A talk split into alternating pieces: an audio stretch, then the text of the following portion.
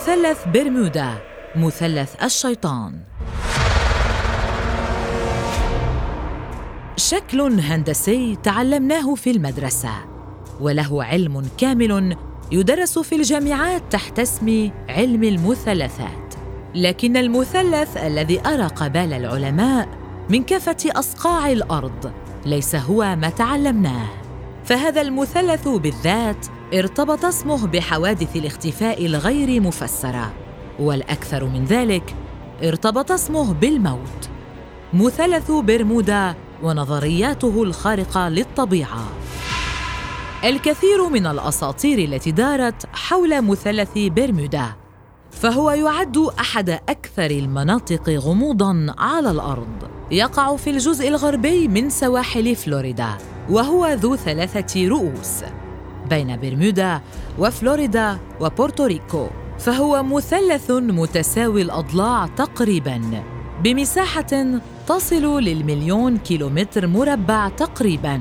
وسمي المثلث بهذا الاسم تيمنا بجزر برمودا التي لا يسكن منها سوى القليل أو أقل من ثلاثين جزيرة من أصل ثلاثمائة أخرى. لترتبط بهذا المثلث الحوادث المرعبة وقضايا الاختفاء. ربما يكون أول ذكر لهذا المثلث هو ما أتى على لسان الرحالة كريستوفر كولومبوس الذي قال أنه وخلال رحلته الأولى لاكتشاف العالم الجديد وجد نارا تخرج من البحر. ربما نيزك تحطم هناك في تلك الليلة وأن ضوءا غريبا ظهر في تلك المنطقة بعد عدة أسابيع على الحادثة. كما كتب فيما بعد عن نفس الحادثة أنه في وقتها كانت بوصلته التي يستدل بها قد تعطلت وكان هذا في العام 1492 لكن الإعلان الرسمي لاكتشاف هذه المنطقة الغامضة جاء بعد 400 عام تقريباً عام 1840 لتكون أول حادثة متعلقة بالمثلث قد سجلت. سفينة روزالي الفرنسية. كانت هذه السفينة قد أبحرت من فرنسا نحو الولايات المتحدة الأمريكية وعندما وصلت لمنطقة المثلث اختفت تماماً. ليتم بعد هذا بأشهر العثور على السفينة خارج حدود المثلث والأكثر من هذا تم العثور عليها فارغة من طاقمها كله. لتتبعها أختها سفينة USS Cyclops في الحرب العالمية الأولى التي أيضاً دخلت المثلث واختفت بشكل غريب. وكانت آخر رسالة من الطاقم مفادها أن الطقس جميل والأمور تحت السيطرة لتختفي هي وثلاثمائة شخص كانوا على متنها للأبد. فتدور الفرضيات حول اختفاء السفينة فمنهم من قال أن كائنا بحريا كان قد ابتلعها أو ربما حصل اعتداء عليها في الحرب. ولعل أحد أكثر الحوادث التابعة للمثلث شهرة هي اختفاء مجموعة طائرات عسكرية أمريكية عام 1945 بشكل غامض. كما اختفت طائرة الإنقاذ التي تم إرسالها بحثا عنهم ولا أثر لهم حتى يومنا هذا. وبالفعل انطلقت من هنا الكثير من الحكايات والروايات حول المثلث منها المنطقي ومنها غير المنطقي.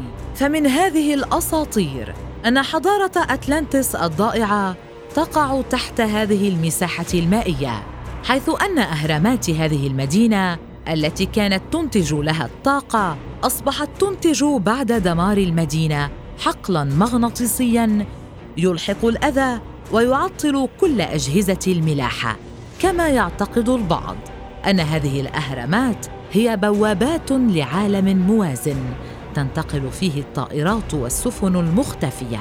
والمزيد من الفرضيات التي تقول أن مثلث برمودا مجال زمني مفتوح. نستطيع من خلاله السفر عبر الزمن.